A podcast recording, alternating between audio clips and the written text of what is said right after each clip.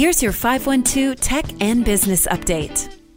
Facebook, Instagram, and WhatsApp all have suffered outages on Monday. The reason for the outage is still not clear. However, multiple security experts have pointed to a domain name system or DNS problem as a possible culprit. This comes on the heels of a 60 Minutes segment in which a Facebook whistleblower, Frances Haugen, claimed that the company is aware of how its platforms are used to spread hate, violence, and misinformation, and that Facebook has tried to hide that evidence.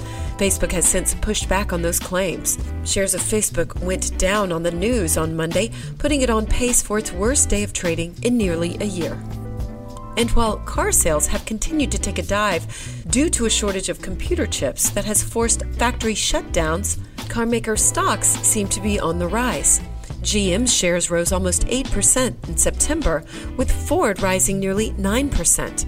And the First Trust NASDAQ Global Auto Index Fund, which tracks the sector, remains almost 12% higher this year after rallying 53% in 2020. Automakers say that demand for vehicles does remain strong, even as prices have hit record highs. The average new vehicle in the United States sold for $43,355 in August, according to Kelley Blue Book, which is up 10% from one year ago.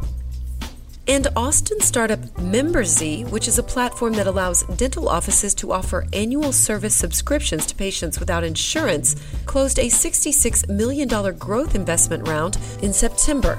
The company handles administrative tasks involved from billing to plan compliance and plans to invest the money in product and marketing, as well as launching a new D2C marketplace and hiring up to 30 new employees over the next two years.